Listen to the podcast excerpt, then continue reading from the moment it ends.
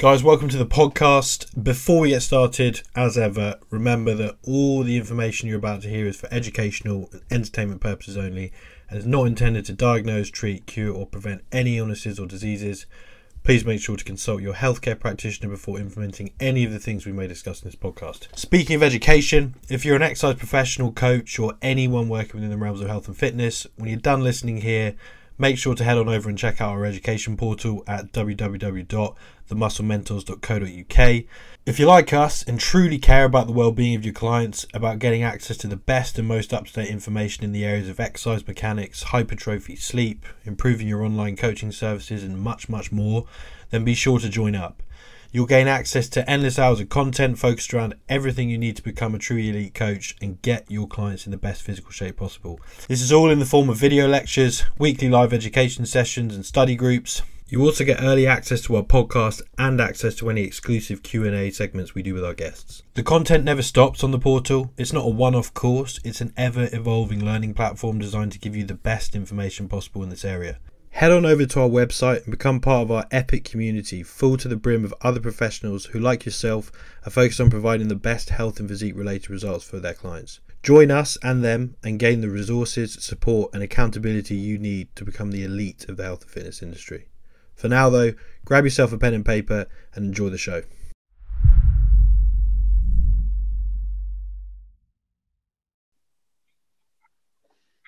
Welcome back, everyone, to the Muscle Mentors podcast. Um, joined by Al and Paul for those who aren't on YouTube, and for those who aren't on YouTube, go on YouTube because it's better to watch than just. I mean, what do you reckon? Uh, like, do when you guys watch, like, listen to podcasts, are you YouTubers or are you? I Well, prefer when to I'm see driving, I very much like to have YouTube on just in front of me. Oh, that's a very good point. That's a very good point. I suppose that's what I haven't factored in when we start drawing mechanic, you know, like. When you say we, I mean when you start drawing. Kind of.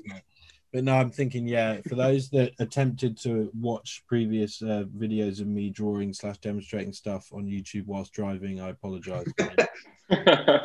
Um, Legal point: We're not responsible for any children you run over whilst listening slash drawing. Yeah. now that's in the disclaimer. I have to add that in. I mean, that's on, on people trying to watch this on YouTube that I just didn't factor that in. So that's pretty bad. But anyway, on with the show. Um, uh, no, today we're gonna. So it's Paul, Alex, and myself, um, and no Ross. Um, Ross. is- Sadly, he's uh, he's passed away. There's a theme within our team at the moment. Yeah, I mean, he might he might rise from the dead. I don't know. That might be another theme as well. So who knows? Um, but um, today we're going to be talking about common mistakes that new trainers typically make upon entering the industry. Um, not necessarily just in the online sector as well. So, know, we'll, we'll be kind of coming at this from a perspective of trainers working on the gym floor and online because a lot of these points overlap. Um, we came up with a few that hopefully will resonate with some of you listening. Um, and where did we say we were going to start? I think we said expecting to kill the game straight out of the gate. Yeah, you're just going to be making bank like two weeks in. People are going to be knocking down your door, wanting to give you money hand over fist because you're awesome, because you've got abs. Let's do this. All I'm going to do is just show a picture of my abs, and clients are going to just be rushing towards me. They might even suck me off while doing it. I'm just going to. That's basically not going to happen. I mean, for the record, that was how Paul entered the industry. That was That's his- how Paul still conducts himself. That's, that's, I think that's how you got the much- I job. should really point that out. That, that's how you joined the team, wasn't it? That wasn't like your interview. yeah, pretty much. I just sent some dick pics, and uh, here we are. you got four thumbs up. Done. just So laughing. let's talk about professionalism. Um, I'm just thinking about the people who ha- maybe this is the first podcast of ours they've listened to. this is the last podcast of ours that they listen It's all to. Um, yeah, I mean, I do think there is that thing that uh, maybe it's changing now, but I think for a long period of time, PT was sold as a bit of a dream for people, almost as like a secondary career sometimes, or this thing you could earn 40, 50 pounds an hour. That sounds great for people who are currently working, you know, behind a bar or aren't really sure what they want to do with things. They're like, oh, that'd be cool.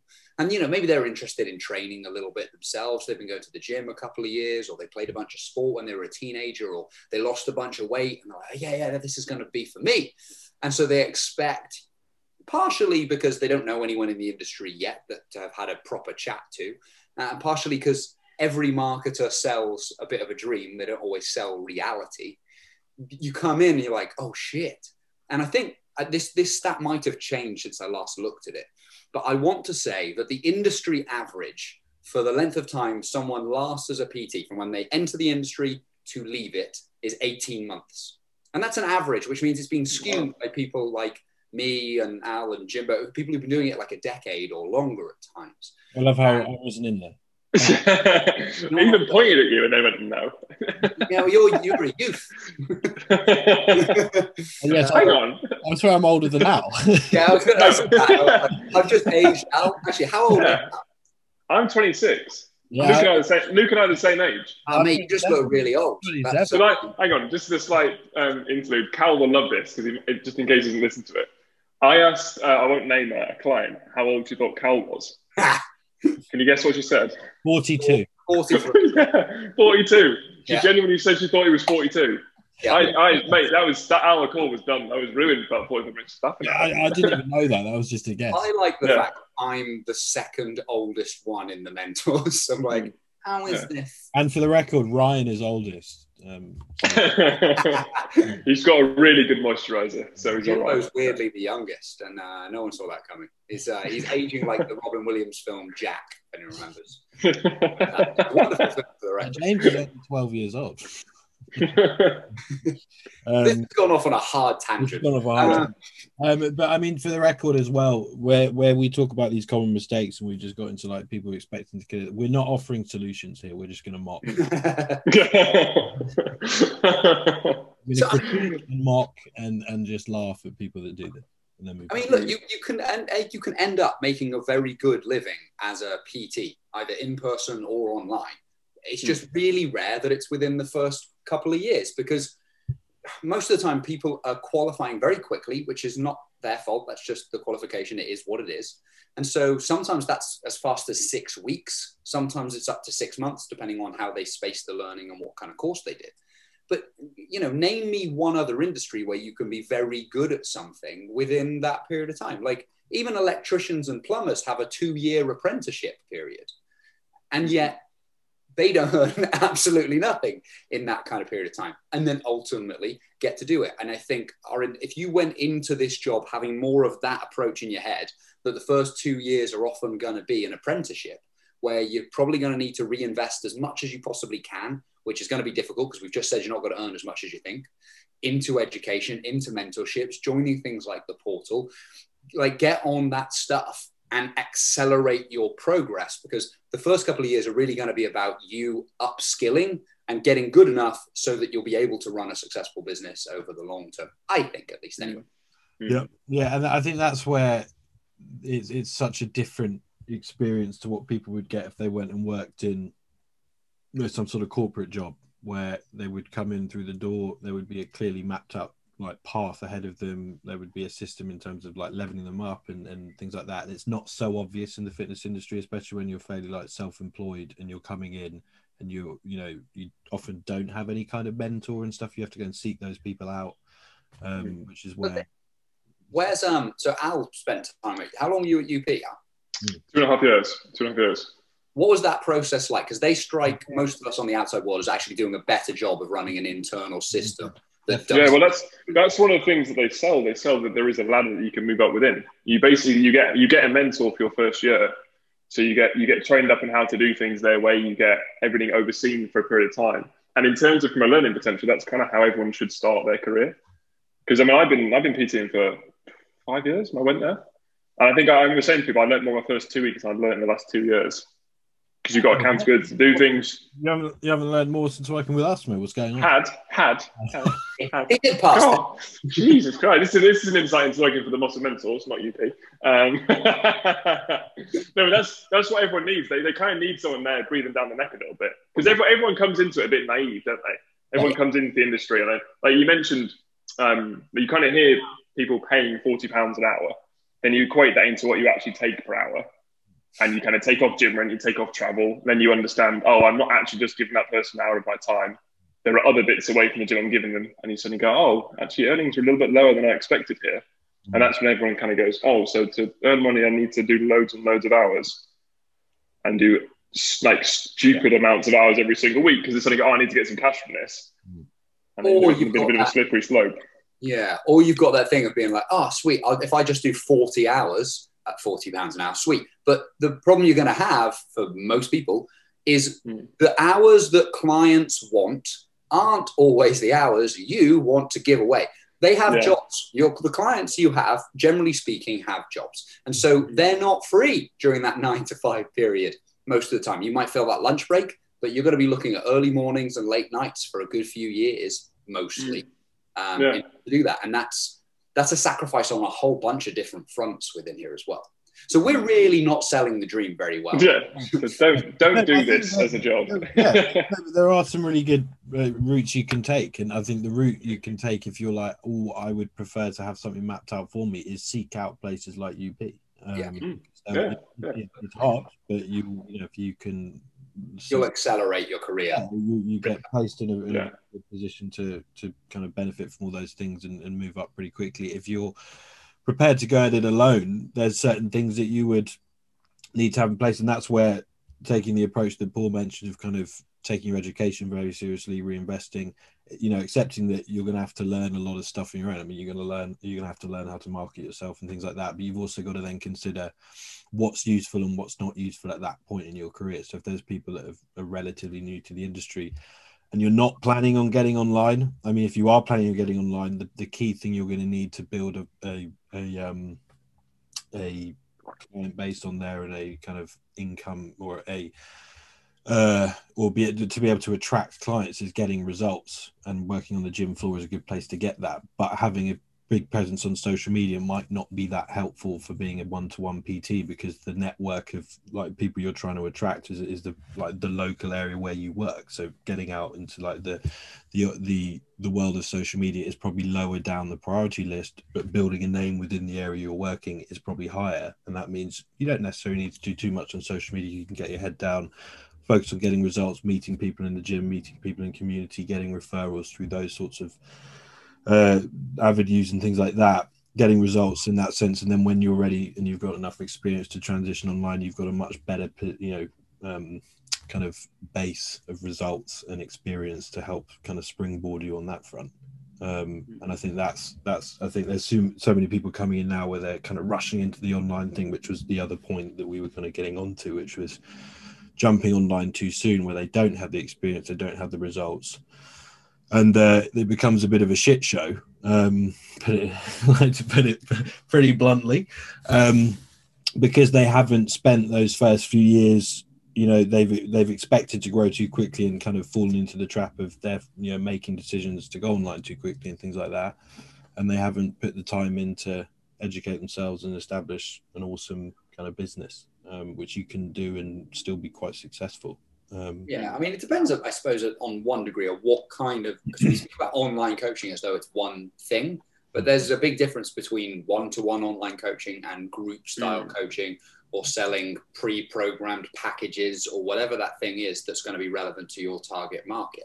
Mhm. So some of those are going to require more coaching knowledge than others. You know, if you're selling a group coaching package to women who've previously done Slimming World, that's generally going to be a slightly different experience than if you're trying to attract one to one stuff. I know a lot of guys and girls who really want to attract high end clients, quote unquote. They want to attract the bodybuilders, the fitness models, the people who, how often do you hear this? Take it seriously. Yeah, but you mean five motivated individuals? That's what we're looking for, yeah. Guys, guys. We're looking for five guys. yeah. And the reality is, if you want to attract that type of client, you're up against the cows of from the muscle mentors here. You're up against JP. You're up against Mike Israetel. You're up against some really big boys with big followings, and you better be on their level if you want to compete in that. And the reality is, you probably aren't because not many people are, especially early on. Hmm. Like, I know that stuff seems attractive, and there's nothing wrong with aiming at that as a long term goal. But then you're going to try and reverse engineer your way back and go, okay, that's where I want to get to. Well, how could I accelerate that thing?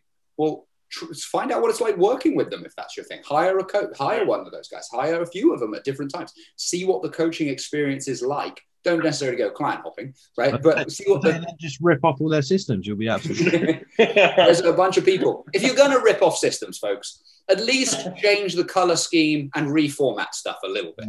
The amount of spreadsheets I've seen from other people, I'm like, pretty sure that's my spreadsheet. You've just recolored it. Yours, I think that was art. Yeah, yeah. I've, I've seen a bunch over the years. Like, you know. I have taken over the years stuff from coaches I've worked with where I'm like, oh, that's a good idea. But I'll remake it in my own thing rather than just completely rip it up. So yeah, maybe go and, and, and try Yeah. that stuff. But that, I mean, that's a really good point because where you just mentioned like people wanting to work with those individuals. If you think, oh yeah, I'm, I enjoy bodybuilding and stuff, I want to work with bodybuilders, and you're like, cool. I understand those sorts of people are the last people that pay for personal trainers in a gym. If that's where you're starting out, that's going to be harder. Um, but similar to that point, if you recognize that, okay, I'm going to have to be working with Gen Pop people and stuff, the gym you choose to work in has an impact on that. So a good example is where I used to work in in Tunbridge Wells. Um, there was the, the gym is called Halo Gym. I think it, when I first worked there, it was called the Gym, and they rebranded um, to Halo because I think of the similarity to the um, kind of the big chain, the gym. Sorry, window. Um, and um, but yeah, so that gym itself is full of quite advanced trainees, but people that are very unlikely to buy personal training because even though they probably do need it, they don't feel they need the advice, you know. And so it's harder to get clients in, in gyms like that, despite the fact that the the equipment's really good. It's probably better than most of the gyms in that area. It will be a harder environment to build a really big client base because not only is it a is it full of people like that, but it's also um, a smaller membership. You know, you've got to think the amount of members there versus the pure gym that's down the road, which has four thousand members. So this one, you know, the, the Halo gym at the time had three, four hundred. Pure gym has four thousand. Where where are you going to be kind of presented with more opportunities to gather clients? The pure gym, yes, the equipment's not as good, but if the if the goal is I need to get you know a good client base um, and results and things like that. That's probably a smarter decision. I think there are too many people that are influenced by oh, this is the gym I train at because I want really good kit, therefore I'll work there, but they don't take into account how that what factors into their plan of getting you know working with general population clients that are going to be more likely to buy from them. Yeah, you want to look more at like what's the penetration rate a place has for to Right. That's right. the what? Hang on. The what? Sorry, Paul. Cool Uh, is, this, is this how penetration YouTube rate, gyms? ladies and gents. That's how I uh, that's how I was sold it. Uh, Now I have to put an age restriction on this video, man. no. I love, I love that people watch this on YouTube and you've said that, and Luke and I just go, "Tell us more." Did you guys not learn it? So I've got what the- so I spent for those listening six years at a David Lloyd, uh, and so when they talk about PT penetration, oh yeah, they're talking about the really obvious, uh, you know, banging clients. They're really not. Uh, they're talking about what's the rate, what's the percentage of their members that engage in PT as a percentage of the total membership that they have, and that gets called penetration rate, which is probably needs renaming. I've actually, and this is surprising, never thought of that before this moment right now. oh, you Which for have. anyone who knows That's me, a blatant lie. That's pretty bad. not. That's that's the pretty nuts part. I'm like, how have I missed that this, all these years? Um, You're you're you're wanting to go somewhere with a pretty high penetration rate uh, because it's going to be easier for you to pick up clients. Now, generally speaking, if you can go anywhere that's a relatively affluent area that has things like a tennis club attached and you know it's got a creche and a little mum's group, like these are people who've usually got some spare income, got some free time, and you don't need to be a complete genius to train them and get them on board. Hmm. You don't, and that's often going to be a great place fairly start. good looking, like yeah, good, you, know, shape, you look good in a tight top. You got to attract some people. That that generally does help. Good Uh, very charming. That will, you'd be surprised how far those two things will get you. That's why Paul. That's why Paul was there for six years. Didn't leave. Thanks, buddy. yeah, we're, we're still going with the same points. Like, where do Mm. clients who are likely to buy PT hang out? And Yeah. then for a couple of years, spend time there. Like, listen to them, try and problem solve, try and get them the results that they say they want, which probably leads us on to another point, actually. They're the client's goals, not your goals. Mm. So just because you like CrossFit doesn't mean all your clients should do CrossFit. And just because you don't like CrossFit doesn't mean your clients shouldn't do CrossFit. Like, what do they want to do? If all, the old adage that if all you've got is a hammer, everything looks like a nail. then, yeah, but then at the same time, if you don't know how to coach CrossFit, then you're the client. Oh god, yeah, for sure. But then- I didn't necessarily mean start coaching CrossFit. No, Actually, no, no, no, if they want to go and do that, then But then I just feel like there'll be some people that'll be literally like, my client wants to nip a lift. I don't know how to nip a lift, but I, it's their goal. Let's a lift. yeah, to those are sometimes those bits where you go, this one isn't for me. Maybe let's hand them on to someone else, or they go over there to work on that, or maybe you go on an Olympic lifting course, or exactly. yeah, yeah, yeah. No, I was kidding with that, but um, but yeah, the imposing goals, big one. I mean, we've all done it. For the record, what we're talking about here, I've done basically everything we're about to list. Yeah, I think we all have. Yeah, I think it's like with this. You've been on a course and you've learned something new, so you immediately know that everyone has to do it for the next two weeks. Yeah, I, still, I still do it in the sense of client comes on board, you know, I tell them the goal. Um, you look great like this. No, I think Yeah. there will be people that make have pretty successful businesses that way, but that's because they do only work with people that have one goal, really. That generally happens more online than in the gym. Oh yeah, yeah, yeah. Yeah. it does still happen sometimes in the gym. If you are literally the biggest bodybuilder in the gym, you might get more bodybuilders come over to you and you might build a, a Mm. thing that way. If you've got a giant Be prepared for the client that comes over and says they want to get as small as possible. You, you never know. You never. Know. I've had that. I've genuinely had that. I told you boys about that. I had someone that comes wanting to lose muscle. That was good fun Fantastic. UP. who was it and what for? Scalpel. Um, was it was what? A scalpel, you say? Oh, yeah, we just chopped a limb off. As just chop his No, no, they were somebody was very concerned about a female client, very concerned about gaining too much muscle.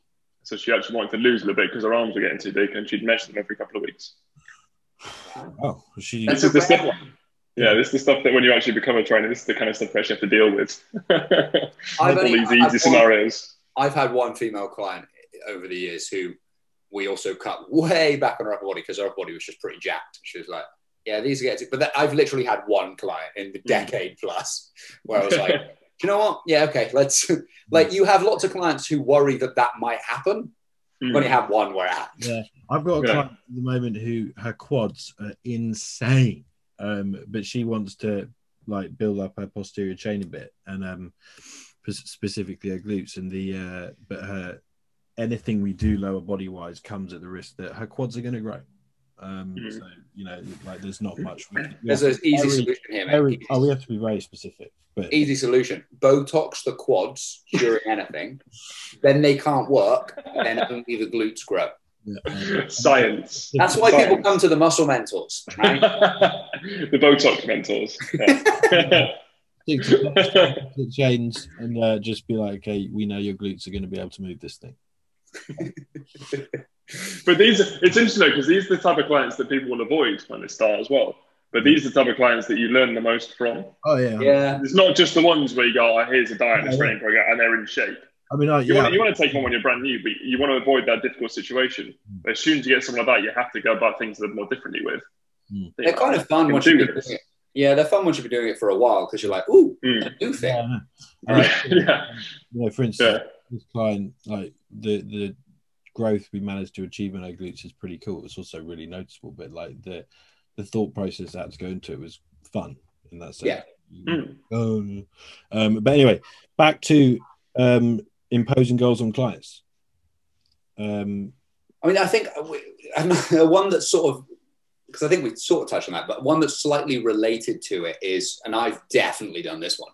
You know, you go on a course or something, you start learning some corrective things, and then your entire session turns into working on the ankle for the fat loss client you've got who's 40 kilos overweight. You're like, no, no, but we need to solve this restriction you've got over here. I went on the FMS course, or I read Kelly Starrett's Becoming a Supple Leopard, and you know, we've got to do this now. So we spent we spent an hour doing some foam rolling, some distraction with some bands, and we don't train. And that's really useful for that person who's, you know, 40 kilos overweight and trying to just get into doing exercise. Good use of the time, Paul. So I think, Al, you done the same thing? I've, I've done it multiple times when I first started out. Yeah. And so again, that comes back to the same thing of ignoring their goal, though. You kind yeah. of go, no, I think you need to do this, and then that means we're going to do this, and they listen to, you to the authority. Yeah, yeah. and yeah. like on one level, yes. that's kind of normal. Like I'm sure the guys mm. and girls who come on our practical camps can't wait sometimes to leave and apply that stuff. That is mm. normal. We all, I still do that kind of thing when I go various things. It's just trying to remember to. It's still about the client and their goals. And just because you got excited about this thing doesn't mean you should just crowbar it in to their session just because you're excited by it. So it might be relevant, in which case, cool, have at it.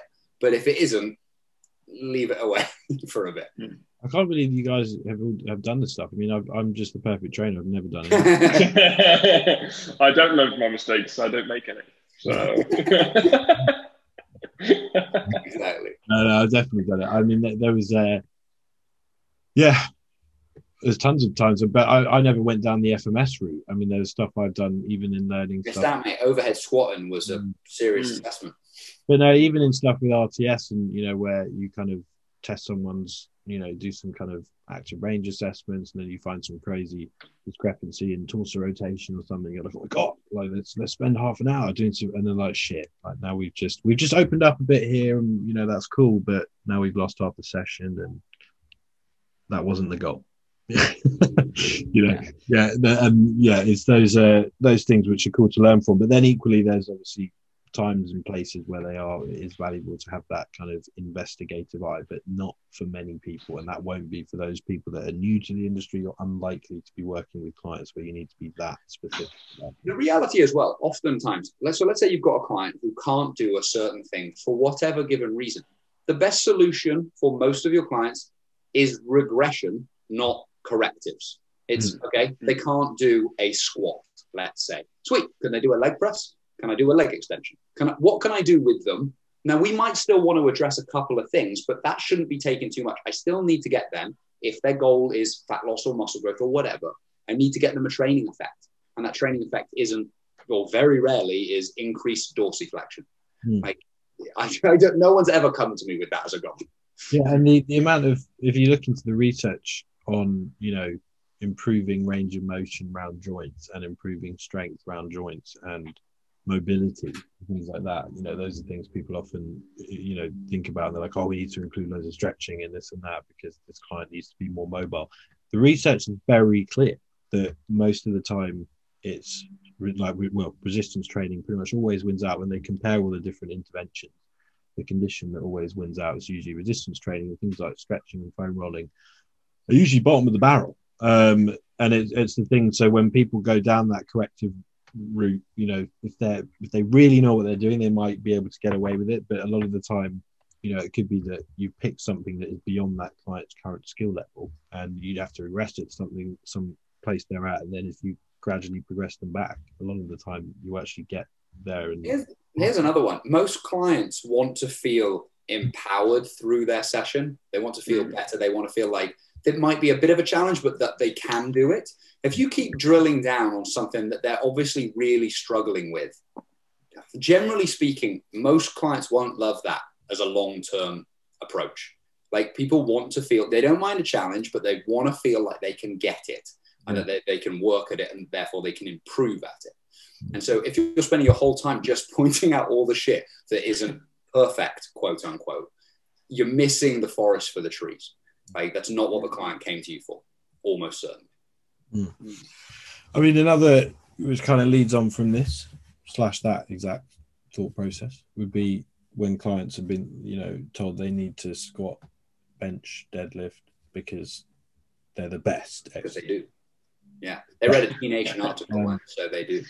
yeah, and that's another thing. You know, you're, you that, that might not necessarily be imposing goals, but it's imposing what an incorrect or flawed thought process onto how you hmm. you work with them in terms of like there's clients that you know their goal is they want to be a bit stronger, you know, be a bit more muscular and move a bit better and be in less pain and be able to kind of play with their kids or play with their grandchildren, whatever it is. And you're like, well, let's squat, barbell squat.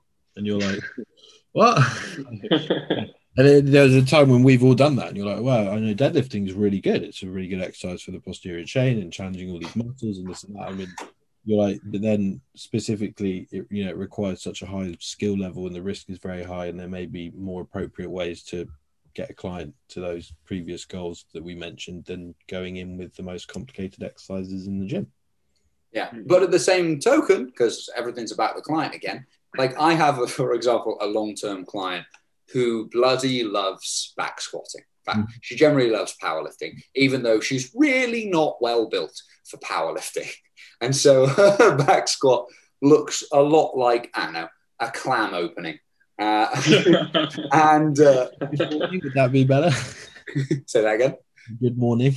Yeah, it, literally, it's uh, now we. She understands all of the exercise. Well, doesn't fully understand all the exercise mechanics, but she's been through it enough times with me. She gets it. She understands, but she still fucking loves doing a back squat. She wants to be better at a back squat. So, what do we do at that? Well, we program back squats. like Mm. again, it's what does she want? As long as we've given the person information that they can understand that's appropriate for them, we're just letting them make a decision. Again, they're adults. Like it's not for you to be telling them you can't do this. You might need to warn them, and warning someone appropriately is difficult because people have hmm. attachments. And if you just tell them that their thing is shit, they're going to get defensive and generally standoffish, unless that person already really respects you and a bunch of other stuff. But if you're starting out, that's probably not going to be fully the case. So you're going to have to walk them through a thought process in a way that they can get. And that might mean getting diagrams out and drawing stuff on it and showing things and trying to create an experience for the person where they can go, oh, yeah, that does feel different. That is different. And, da, da, da, da. and, they, and that often takes like weeks or months. Like I've got another client who, who had chronic uh, low back pain issues for seven, eight, seven years, I want to say. And it's I've been working with him in person for about a year or so now, and he can now kick ass and do like a safety bar split squat with 70 kilos for eight, 10 reps on each leg. His hinge has now come on quite nicely. He can do 45 degree hip extensions. He's now working on an RDL. He's got that up to 70 kilos. Everything's going quite nicely. But that has taken a decent chunk of time. And now he probably won't listen to this, so I'm going to shit on his one thing slightly. He likes homeopathy, right? Now, I think homeopathy's full of shit, but doesn't matter because he didn't come to me for that particular thing. So, right, let's work on this. We need to introduce an understanding of pain science ideas as well as work on these mechanics style things. So, I gave him stuff to work on there. And it was week by week. We just gradually worked on stuff, improved it, tried not to freak out if anything was a little sore the next day so we didn't have this nocebo effect. Do I need to address the fact that I think homeopathy is a crock of shit? Probably not for his goal, even though I think it's a massive crock of shit, right? it's sorry, Ross. Uh, it's Does he know? Does he know you think that? yeah. now he does. Now he does. He might. I mean, I've asked him a couple of questions on it, but I've never been like he's been doing it for years. It's one of the few things that, in his eyes, has provided. You're fucked. Like your entire life is just Nah, nah. I unraveling, give him enough shit. We're fine. regress back to zero. You know, God, it was all a lie. Um, nah, he'd be fine. We've got a lot of his. we've got a decent relationship. So you're going to have these clients as well where you can give them some shit straight like away, and that's going to be fine. And other ones where you need to phrase it a bit more cautiously. So if Ross heard me saying this, he won't care. He'll be fine with this. But for him, you know, homeopathy was one of the few things from a child that he did that helped that to him felt like it made a difference. Well, he's nearly 40 now. Like, how many years of believing that you're up against? Yeah. Like, that's going to be really difficult. So, picking your battles and knowing, like, okay, I don't have to argue with every one of my clients' beliefs. Yeah. Hmm. Are they relevant to their goal? Are they holding them back? If they are, Maybe we need to address them, and then you need to learn how to address them in a reasonable manner that actually has a possibility of working for the client rather than just shitting on them. Yeah. People very rarely change their minds if you just confront them and go, meh. Yeah. they really don't. I have to come back to the homeopathy thing because I got an interesting story there that's probably similar to that. Oh. Oh, Um, really? But I think I told you about it actually. The um, I think you told me about that guy previously up in Nottingham the other week. But the um, uh, so on that note, I was going to say like that client, the previous one you mentioned, who who's looks like a clam opening when she's doing a squat. It's the weirdest analogy. like she's doing a good morning. Um, the um, th- I've had clients like that, and and you know similar. They're like, I really like to do this movement, um, and until there's an issue, like that's the thing. Like quite often, even as the coach, even as the trainer, you need to see something go wrong, or you know understand what they're Yeah. or even change it. So it could be that you're like, oh, this person's not built to do a squat that looks like an Olympic lifter. Um, does that mean we're not going to do it? Because then they do it and they're like, oh, that you know, it doesn't cause any issues. You know, they've still got a goal of developing the hip extensors. Are they going to get the best stimulus through their knee extensors through this? Maybe not. But is it causing any like overt problems in their lower back and their hips, things like that? And if the answer is no, you'd be like, well, cool. We just know this person has to do it and it looks different to other people and then their range might be a bit less and things like that. But there's no reason to then change it until that client turns around and goes, "I'm starting to get an issue," or every time I squat, the days following, my back's fucked. You know, on and during the sessions, I'm feeling this sort of stuff every time I squat. You're like, okay, maybe we need to change how you're doing it. Yeah. Me, me and her, to be fair to her, have quite a reasonable joke about it. She's like, "It the squat is just like a toxic ex. I just keep coming back to." I'm like, oh, "Yeah, fair enough. that's that's I know it's bad for me. I just keep coming back. All right, as long as you know." So for her, if it does it actually cause issues, or is it just She's not had any direct issues from it, but she's she's going to be struggling for a fair while, really, against her structure. Mm. And that's thing, Fair you- enough. you know, and that can be the same thing where even when we understand more about mechanics and anatomy, we can still impose goals that you know we we've taken more into account than maybe the average trainer and gone, oh, this person's not built for squatting, therefore it's not the most you know effective movement for challenging tissue that are lower, lower body. But then we can still go too far and be like, but does it cause any issues? And Yeah. you know, it But on the same token, that be a, to some degree, my genetic type is much more suited to middle distance running. Mm. I just don't want a middle distance run. I'd rather lift some weights and try and look a bit better. But I don't have the genetics to look amazingly. It's no different on one level of paper than that. As long as we go in knowing and are reason, reasonable and realistic with what we can expect and what this Mm. does to the person, then, then we're fine. Yeah. Well, so you mentioned before complication and overcomplication with exercise. It's the same thing with communication. Hmm. Because like how you said that there, that's kind of perfect. And, and I think you briefly touched on it where if that person comes to you and says, I want to do this, and you just go, no, then they're going to be like, are you sure? But also by the same token, if they say they want to do it and you come up with this elaborate 10 minute answer as to why they can't do it, then they're also going to be left in that same situation, being like, I haven't got a clue what you just said. Whereas if you're able to speak to them and educate them, and, and as it was with that dude, make it a progressive thing over weeks, where he knows, all right, I'm doing this for this reason, this is where I'm going to get to, that person's going to stick around Yeah. I rather than kind of going either end. that leads quite nicely into the over coaching communication uh, Oh, yeah. Oh, yeah. Throwing out 800 cues all at once. Because again, you read you had to screw the feet out on a squat. So you're just gonna, I'm just going to keep saying, screw the feet out, knees out, knees out, screw the feet out. And I'm not really, my client hasn't changed one iota with what they're doing, but I'm going to keep saying those cues. Oh, yeah. People are They're the only hear it. ones I know how to say, and I'm not really sure what I'm doing. Yeah, it's like how many joints are working? I'm going to cue every single one and what you need to do at them all. Yeah, yeah. Yeah, because I think that that so this is kind of coming under the banner either overcomplicating your cueing, not understanding your own cueing and just using generic shit, and mm. also not being able to adapt your cueing. You know, Yeah, really meaning yeah. if I'm saying something, I want to see a particular outcome achieved by what I'm saying in the visual in front of me. Yeah. And so, well, what are you looking for? And when you said it, did it give you that? the, the amount of times I see someone be like, "Yeah, squeeze, squeeze, squeeze," they're not they're not necessarily touching them, so they can't. tell if they're Yeah, yeah, exactly. They're just being like, yeah, squeeze, squeeze, squeeze, and it's like they're just looking at them lifting. You're like, what are you seeing? What are you getting from squeeze? Yeah. well, how's that changing how they're falling? Unless you- you're touching them and be like, okay, no, they're contracting like that. Exactly. Yeah, mm. so those are the things. And, and as Luke said that if you've got hands on and we're trying to get as big a contraction in, let's say, the quad as we Yeah. possibly can, I will stick my fingers into that person's thigh in various places and be like, right, tense this bit as hard as you possibly can. Tense it, relax it, tense it, relax it. Just get a connection to that thing. Can you do that? And then all I'm using, if I'm cueing that person and we say tense it or squeeze it or flex it or whatever word works best for the person in front of you, then I'm using the feedback from my fingers to go, okay, have they lost that level of connection to that thing? If they have, I could poke them a little harder with my fingers to be like, oh, back here again, right? Or could I say, squeeze that harder? You can, you've lost that. What am I trying to get from that particular thing?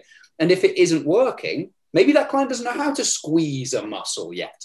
In which case, how do I take them through a process where they learn that skill before putting it in? There was, um, I think Dan John had quite a nice one on this. I like quoting Dan John on lots of things. always in. It's always Dan John. But he's like, look, coaching and cueing are two different things. Cueing is something you can say one or two words to remind you of something, off you go. But that's not where you learn anything. Coaching, well, he, as he says, a coach is an object that or a vehicle that takes you from A to B. Coaching occurs before the set. Coaching is us learning how to take you from here. You're talking about you- one of those things you sit on to drive. Yeah. Yeah, it's a coach. That's where we get. Where do you, where do you think we get the term coaches from? with. right? So the coaching of those skills needs to occur before we come into the performance of the exercise. Then when we're ready to do it, your cues need to be simple and succinct. Like, and that can be as much as just a little encouragement, up a little higher. Let's go. Like you can use those types of things depending on your personality hmm. and what's going on. Or you could use cues that have a specific purpose, in which mm. case you need to have clarified what the fuck that means in mm. the coaching that occurs Mm. before the cueing is relevant. Like if you haven't taught someone what get tight means and you just keep saying it to them while they're about to do a deadlift, that's no use. Here's a real simple one smack them in the stomach. All right. If you're not sure what get mm. tight means or bracing the core, right, tell them you're going to do it. Don't just punch them. Right? Or, or But tell I- them I- I'm going to punch you in the stomach. yeah, but I like to, to like I've said to clients many a time, right? I want you to brace this thing like I'm about to slap you in the stomach. Ready? Because I'm about to slap you in the stomach. Dunk. And you just give them a little tap. And they're like, okay. And then you're like, all right, can you do that round your entire midsection? So what about if I hit you slightly where the kidney kind of is? Can you brace all around there and lock that thing down? Your clients now. Yeah, I basically go around just six. He Right. goes, for, he goes throat, throat punches as well. Make sure they're breathing properly. Like, but like but all of these things you're looking for what's the outcome Yeah. i want for this person and sometimes you don't need it sometimes the client does that automatically do i need to go through a brace thing for every client no if they're already demonstrating it i don't need to remind them they're doing fine So yeah, am i just saying something for the sake of it or does this really solve a problem i see in front of me yeah. And, and for, the, for those in the online scenario, this is even more important because the amount of times you'll see people write online stuff. Sometimes they don't even have cues on, but sometimes they'll have cues that are very generic and they'll be just things like lock in hard. You know, make sure you squeeze hard throughout the movement. But again, if you write down on a deadlift or even a leg extension, lock in hard, and the client has no idea what that means. Like, what are they? You know, they're going to think, am I just sitting, or do I lock in? Do I have to get a padlock at some point on this machine? You need to- Yeah. if you're if you're dealing with somebody who's a complete beginner, you need to be specific, and that's where like if you're in an online scenario, you are limited. But something like an exercise library could be a really good idea because you can at least give them some context what that means. If you have it in a video and you say, "I'm locking in hard," and that, by the way, looks and sounds like me doing this. You know, it's like they'll be like, oh, "Okay, when he's written lock in, I know what that means." Um, you might even go if let's say you're an online person and you're working with a relative beginner you might have very few written notes in that section and just have a video link out to it then you're going to get video feedback from the client of them doing it and then you start layering that stuff in and being like cool i want the video for you to film yourself on this from in front of your legs or i want to see a side angle of this thing what angle do you need to see in order to coach this movement Mhm. and And then gonna- start oh. I was going to say we're going to be covering that on the portal tonight, but this isn't going to This go isn't going to be out in time. Nobody wants that. it. Will have yeah, exactly. But you, you, if you say everything all at once, you're almost teaching precisely nothing. Yeah. People are just going to get confused. They don't know what to focus on or take away. And if you imagine a beginner has, I don't know, five to 10 exercises on their plan, let's say, and they're not familiar with most of them yet, possibly, or any of them yet. And they've got to try and get comfortable going to a gym they've not been in, and maybe they feel a bit at about all those things. Like giving them way too much to think about is going to be more intimidating than it might already be. On the flip side, if you've got a beginner client who isn't really that much of a beginner or doesn't give two shits, has a big sporting background, did gymnastics, has great body awareness, maybe I can give them a bunch more. Like that's one of the problems when we talk about gen pop or beginner is that Lionel Messi was a beginner at football and I was a beginner at football, but we were not the same beginner at football. Like we over broadly, overly, overly broadly categorize. That's a terrible phrase. Uh, that type of thing. Like so, again, it's I tend to start with most of my my clients video links with maybe one or two little notes relevant to the gym they're in or the thing I want them to use on this, or if I want them to attach D handles to a thing rather than like, that kind of stuff. And then we can add in more specific cueing concerns once they've mastered that and sent me some video back. and, and and James has a really good tactic. I remember he says like clients. I think uh, from an efficiency standpoint, because obviously you know if you're dealing with a lot of clients, it's a good thing to do. And this is more useful. This is really only applicable for online people. To be fair, if you're in person, you don't need to worry about this too much. But he'll say, I think he'll limit the amount of videos clients can send him to like five at a time. I do that. You might think, oh, that's not a lot, but you think even five in some cases. Let's say you've got someone who's new to the gym. So with each check-in, they'll give them five. That's a good limit because you've got five movements you can feed back on if they they're doing 30 across a week. Like if they were to send you 30 and you were to feed back on 30, it means probably for the first four, five, possibly even six weeks of their training with you, every time they go back into the image week, they're having to remember the fact that you've given them cues and feedback on 30 different, you know, all 30 exercises. So they go, oh shit, well, well yeah, I've got to go back through and figure that one out. Whereas each week you could be like, okay, let, let's just focus on these ones initially. And you could pick out the ones that you like. Most can go wrong on here and here and here. And it might be like one or two exercises per session. You're like, we're just going to nail those. Um, Mhm. And once they're nailed, you're like, now let's start looking at the other ones. And then Mhm. and you just you do it that way. It can be an easier way for you to feed back to people um, to avoid. Yeah, I stole that idea from James. I do the exact same thing. Yeah, so avoid, five videos a week. Yeah. Other, again, otherwise, also if you once you get busy, your You- client check-ins will take eight years Mm. if you have 30 videos. to do. um, And you also can't assume that cueing is going to make something better. It Yeah, could be a case of you set something up. Like if you give them a generic cue, it actually makes something that was pretty shit to start with worse. Mm. Like if you say chest up on a deadlift and they're already like this, and they go, I can't physically do that anymore, but I'm going to try. Then you send it through, like, hang on. yeah. Like you said, therefore you can get you can get videos to start with, and then you can cue from that and give them more written things from there. You can give them relatively generic setup stuff in terms of how to get into a machine if they're new, but mm. then you have to make it right. What are you doing wrong here? What am I going to make better? Yeah. Yeah. And I like draw. I like drawing all over videos when they get sent through. Oh Yeah. yeah, yeah, like like faces and yeah, things. you can do it. And this is why, you know, being involved in practical learning of all this stuff is so cool. Like something we do, but I remember we did it with Michael. I think Michael did it. I can't remember if it was RTS or one of just the Integra um, uh, days, but he we had an exercise and he basically went around and said, you know, how many ex- how many cues can we come up with for this one movement? And like everyone was trying to come up with a different way of trying to get this person to do it.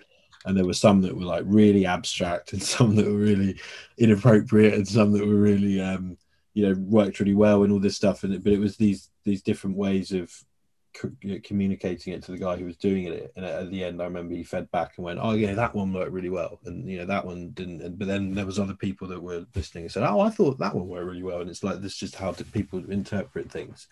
And that's the the advantage you get from training people in person. I i fully stand by the fact that you will always get better be able to get better results with people in person than online um Hmm. like body composition wise maybe not but from an exercise experience perspective like in terms of body composition you can get phenomenal results online and there's no debating that but in terms of getting people to experience exercise and come out of a session's been like that felt fucking awesome and they were very clear on everything and you know There is only so much you can assess online Yeah. without being hands Yeah. Yeah. which Yeah, comes well, back to when it's like jumping online too soon if you've not ever worked in a in a one-to-one scenario i mean all of us have done it. Some still do. I'm looking to go back to it because i see the advantage of it and it is very rewarding. And it's nice to have like per, you know person to person communication which you lose when you go online. Um, but the That's another thing for the online bit is you will spend ages sat in front of your computer, and, and that's not as exciting as you think it might be. you know the thing of you can work anywhere in the world it's like yeah but you don't um um, yeah, but the um, uh, that that that experience in the in the um, the I mean the gifts that one to one training gives you are awesome. So I'd say anyone who's able to get involved with that, and I, I've I said it recently, and it still probably applies that now is a very good time to actually go and do it if you haven't, you know, coming off um, COVID. Like yes, you know, th- there's a lot of people that have been struggling and getting back in a gym might seem like a step back, if especially if you've gone, I just transitioned online. You'd be like going back to the gyms. Like there's clearly been a boom in the amount of people that are attending gyms because people want to get out of their house now, um, Mm. and you can potentially capitalize on that if you go in to to those places with some results you've got online and and but the ability to kind of practice this stuff it will help both your online business and the pt business i think it's a good time to do it That's one of the things. Like I think people make the mm-hmm. mistake of thinking, "Oh, I'll just be online." Like there's a reason I still do 10 one-to-one sessions a week. It's not because I mm-hmm. need to necessarily financially. It's I Yeah. think it's useful as a coach to keep doing that. And I'll tell you this: on practical camps, you can tell the people who work in person much more than the people who work online. yeah yeah it's great yeah it's cool Oh, that I think that's what one last point. Then we sort of we're getting towards it. Speaking jargon. yeah Just Ah, you yeah. learn the technical names for stuff does not mean your clients use them. yeah yeah making sure you speak to them in the words they use is going to be huge. Like, and as Luke touched on, like some some cues work really well for some clients, and God only knows why. Like, I really enjoy saying "dick fuck the bar" during like an RDL. Like, and for some of my clients, that goes really well. Now, I don't necessarily lead with that one. If I had a new elderly lady coming in, I, I think you might not should. start with You definitely should. I've Yeah. definitely used it with Just elderly. bring it out. This is what this is what I'm all about as a coach. Yeah. Yeah, 100%. But I remember when you said that thing on the call with Jacques, and that there's that woman on there, and she was like, I can't remember. Anyway, for the, Yeah, the, uh, the Americans didn't didn't love it as much. How dare you? British human, uh, British human. Sorry. uh, but uh, anyway, um, yeah, the jargon. Um, Yeah, like as much as you know, the industry itself likes to shit on the phrase toning or people not saying weight loss instead of fat loss because we can all say, well, if it does weight loss, then chop a leg off and it'll be fine, right? And it's like, yeah, okay, but to begin with, we can just use the words the clients used back to them and educate them a little bit as we go through. Uh, you like, if they- like, you know, for instance, if, if I had a consult with anyone that says toning or weight loss, I just cancel the call and the call. he does, he hangs up immediately. God only knows why Luke has clients at this point. Um, But you know, if a client uses tummy, say tummy. If they use core, say core. Like that's fine. Over time, you can educate them and they you can call you a prick, call them a prick. 100%. Uh, but um, but yeah, but but you know that's very you know I definitely did that. Um, you know when I first started studying exercise mechanics and you learn about moment arms and this and that, and uh, you know I'll be PTing someone and I would try and I'd explain the movement to them. You know I'd be like, oh, you know this is cool because it does this, and I'm like, it excites me. It doesn't excite them.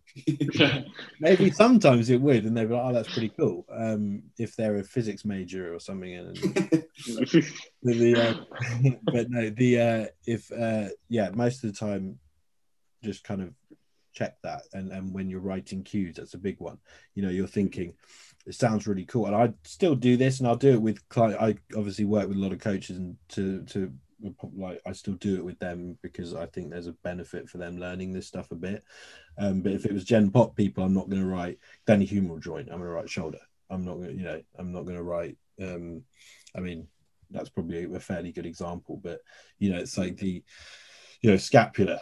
I'd probably say shoulder blade. You know, it's the it's these sorts of things that when we learn those terms, it sounds really cool, and it might think you you might think you look professional doing it and things like that. Um, in certain circles, that may be true. In the circles of Gen Pop clients that are the ones most of us are going to be working with, um, probably they don't really care about that stuff, and it will confuse them. And then we get back to the stuff we just. My experience as well. Like if you want to do the slight nerd out thing, give a client an experience with an exercise type that is really different to ones they've experienced before. So they've done normal dumbbell lat raises, do a sideline dumbbell lat raise or a cable lat raise with them. And they'll be like, well, that's fucking different. And if they I'll say, I'll say it like that as well. yeah, if, if they express like, oh, that's really different, like, and then they're curious, you can use that curiosity as a jumping off point to start explaining a couple of things. Hmm. And that sometimes happens, but don't just go in being like, I'm excited by this. I'm just picturing you, Luke, at Halo, having annihilated someone in a hat, and then just lying on the ground and trying to explain to exactly why it was so difficult. Did you know that this was actually so hard because of this? This person's desperately trying to get air in. Fair, I think it goes, it, you know, the simplistic way of explaining things. It goes. I'm gonna, I'm gonna compliment Paul pretty heavily here because I've said this recently on a few. I don't know, I don't know if I said it publicly or just in the practical camps, maybe. But Paul's way of explaining mechanic stuff. So that was one of the, um, you know, main reasons we asked him to come on board because he's awesome at explaining stuff like that. Um, but the videos he's done, even in people like myself who've studied mechanics for a long time, the the simplistic way of explaining it with when using props to demonstrate stuff that clicks even with people who are fairly advanced um, so if it clicks with them it's probably going to be way easier to communicate to people that aren't that advanced and the same goes for communicating communicating exercise so if you have that ability to take that complex um, those complex words and complex concepts and break them down even for your advanced clients um, it will probably serve you very well um, to uh, in the long run when it comes to communicating stuff and getting better results because that's what this is about right? When we're trying to communicate cues and exercises and things like that we're doing it because it's hopefully going to improve the result um, That's maybe one thing actually that sometimes being online helps in person sometimes is if you have to do a load of writing or content creation, it can encourage you to become more. Having said that, I've now just butchered this sentence. So it's becoming more clear and clarified, right?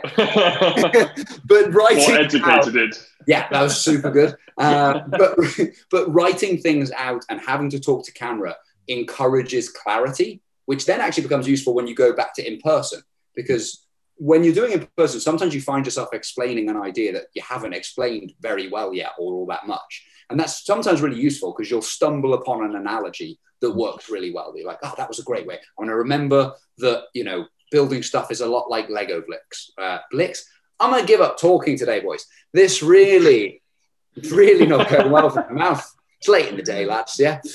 Uh, but you're going to find good analogies from talking sometimes just on the cuff, off the cuff. Again, it's going terribly. This is terrible.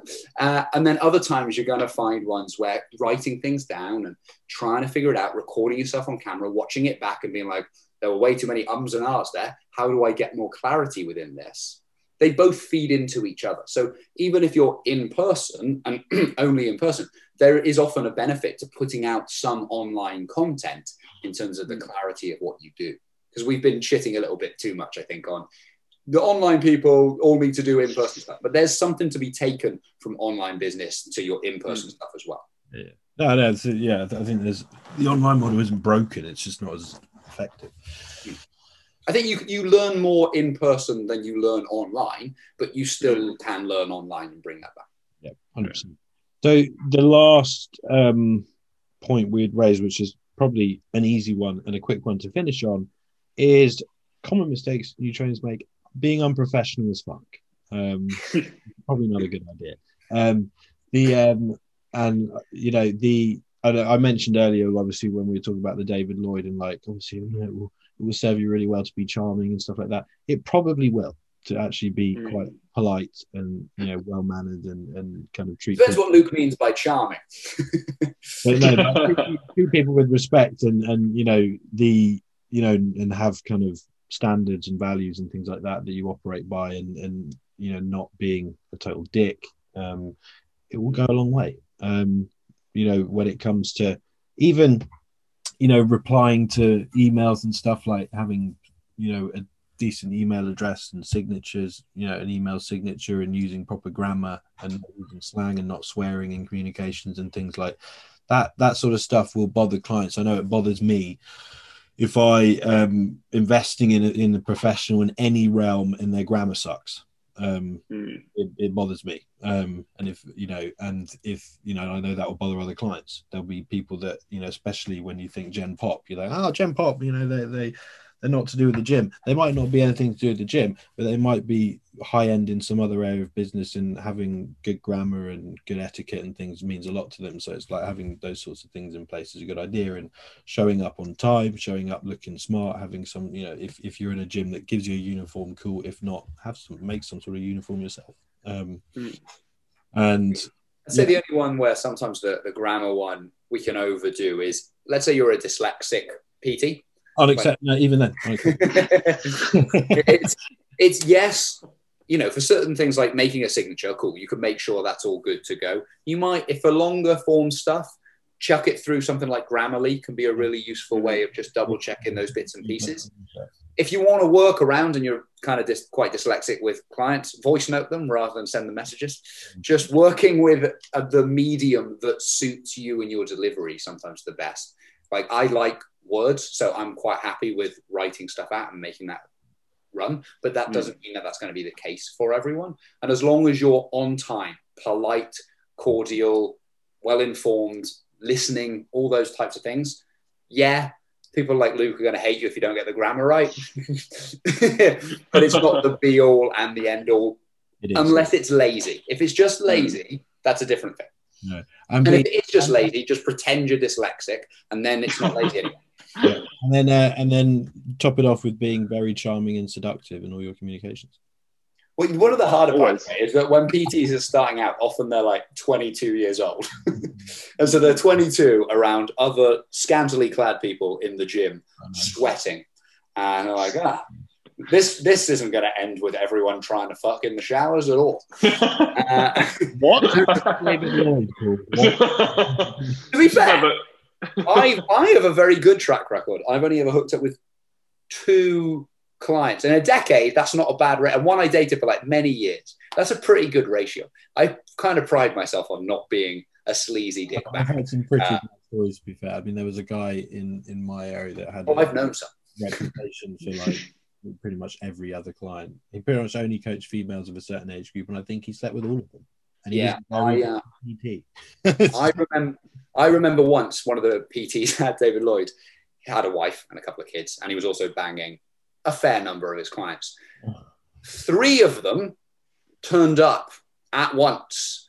Like so, one he's doing a session with this one girl on the rower, and his wife turns up with another girl he's been sleeping, and proceed to just be screaming at him on the floor, like hitting him with handbags. It was epic. Me and my client stopped doing our session and we're just like, oh my god, popcorn out. Michael Jackson popcorn moment. It was phenomenal. That's another one. Common mistakes new trainers make: sleeping with clients. Probably not the best idea. Um, and I, I mean, one final one to add. I don't know how long we've been going now. An hour, people take. Um, would be expecting clients to nail it straight out the gate every time, forgetting that there's life outside the gym, and that's a yeah. common thing. What do you mean you're not committed to this meal plan? Yeah, and that's the thing. Like you go in with a really complicated training plan, and you give them like a meal plan, macros, whatever, and then they report in and they've not nailed it, and you're like, what? Like, like because it's your life, it must be theirs. Yeah. Um, you know, just bear in mind that you quite often have, you know, this is where it comes back to the cueing thing, and you're like, I've got to have different cues. You got to have different approaches and different levels you go in at, and different expectations um, and probably a better vetting process if that's what's happening to you. If you're expecting everyone to nail it, then maybe start asking better questions in the consultation process. Um, but um, I think that's probably good. No, I feel like that was hopefully quite a useful episode. there's any new trainers listening to that, making those mistakes, make yourself known, and we will mock you. or if just older trains, trains have been doing it a while who feel like if we've missed anything, oh yeah, us at the end. Or just great stories. Um, Yeah. yeah. Story, Yeah. Stories are the one. Anything Yeah. that's happened. Uh, if you're watching, it, yeah, if you're watching this on YouTube, comment them. If you're on Instagram or on your phone listening, share it on your story with some funny story blurb because that would be quite entertaining. Even if it's things about you, because this is good. It's, it's, it's quite fun to reflect on stuff like that. If you've also seen a trainer get in shit for banging some of his clients and it all kick off on the gym floor, I want to know those stories. If you walked in on anyone in the sauna, I want to know those stories. Yeah. And if you're like me and you are just the perfect trainer who's never made mistakes, I know. Thank you for listening, guys. Um, yeah, and thank you guys for coming. That was entertaining. Cheers, man. Always a pleasure. Until next time, people. Thank you for listening to the Muscle Mentors podcast. Just a quick shout out to our sponsors who support the channel and everything we do in the realms of education and coaching within the industry. Firstly, our original sponsor, Supplement Needs. They've been with us from the start. If you're seeking the highest quality supplements on the market, particularly organ support and health orientated products, you can use code Muscle Mentors at checkout for 10% off your order. Precision Prep, our recently introduced food preparation partner delivering the finest quality meal prep across the UK, featuring their new Pro Prep range, a concept closely developed with us to solve an issue we see day to day with time limitations and nutritional compromise. If you're seeking the highest quality nutrition delivered to your door for the best price, look no further. Use code MuscleMentors at checkout for 15% off your first order and 10% thereafter. And lastly, RaOptics, the highest grade blue, blue light blocking glasses on the market with the slickest style. In a world filled with artificial light, particularly those with high screen time, I can certainly say I'm one of them. These can be a real game changer for sleep quality and recovery, something we use personally on a day to day basis. Grab yourself a pair by using code MuscleMentors at checkout for money off all orders. Once again, thank you for your continued support. Until next time.